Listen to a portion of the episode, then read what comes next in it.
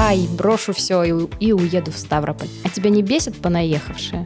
Здесь э, приятные люди. Одни возвращаются навсегда, другие возвращаются там на какой-то короткий срок, потом снова уезжают. Живешь, живешь, и вроде бы ни- никаких проблем нет. Город-то у нас не резиновый, сказали бы злобно коренные ставропольцы. Но нет, добродушные жители только рады новым гостям. За последние годы на ПМЖ в Ставрополь приезжают все больше людей, и я одна из них. Чем привлекает и отталкивает краевая столица и почему для жизни выбирают Ставрополье? Обсудили коренной ставрополец Никита Пешков и приезжая с Урала Алина Холод. В подкасте есть такая тема.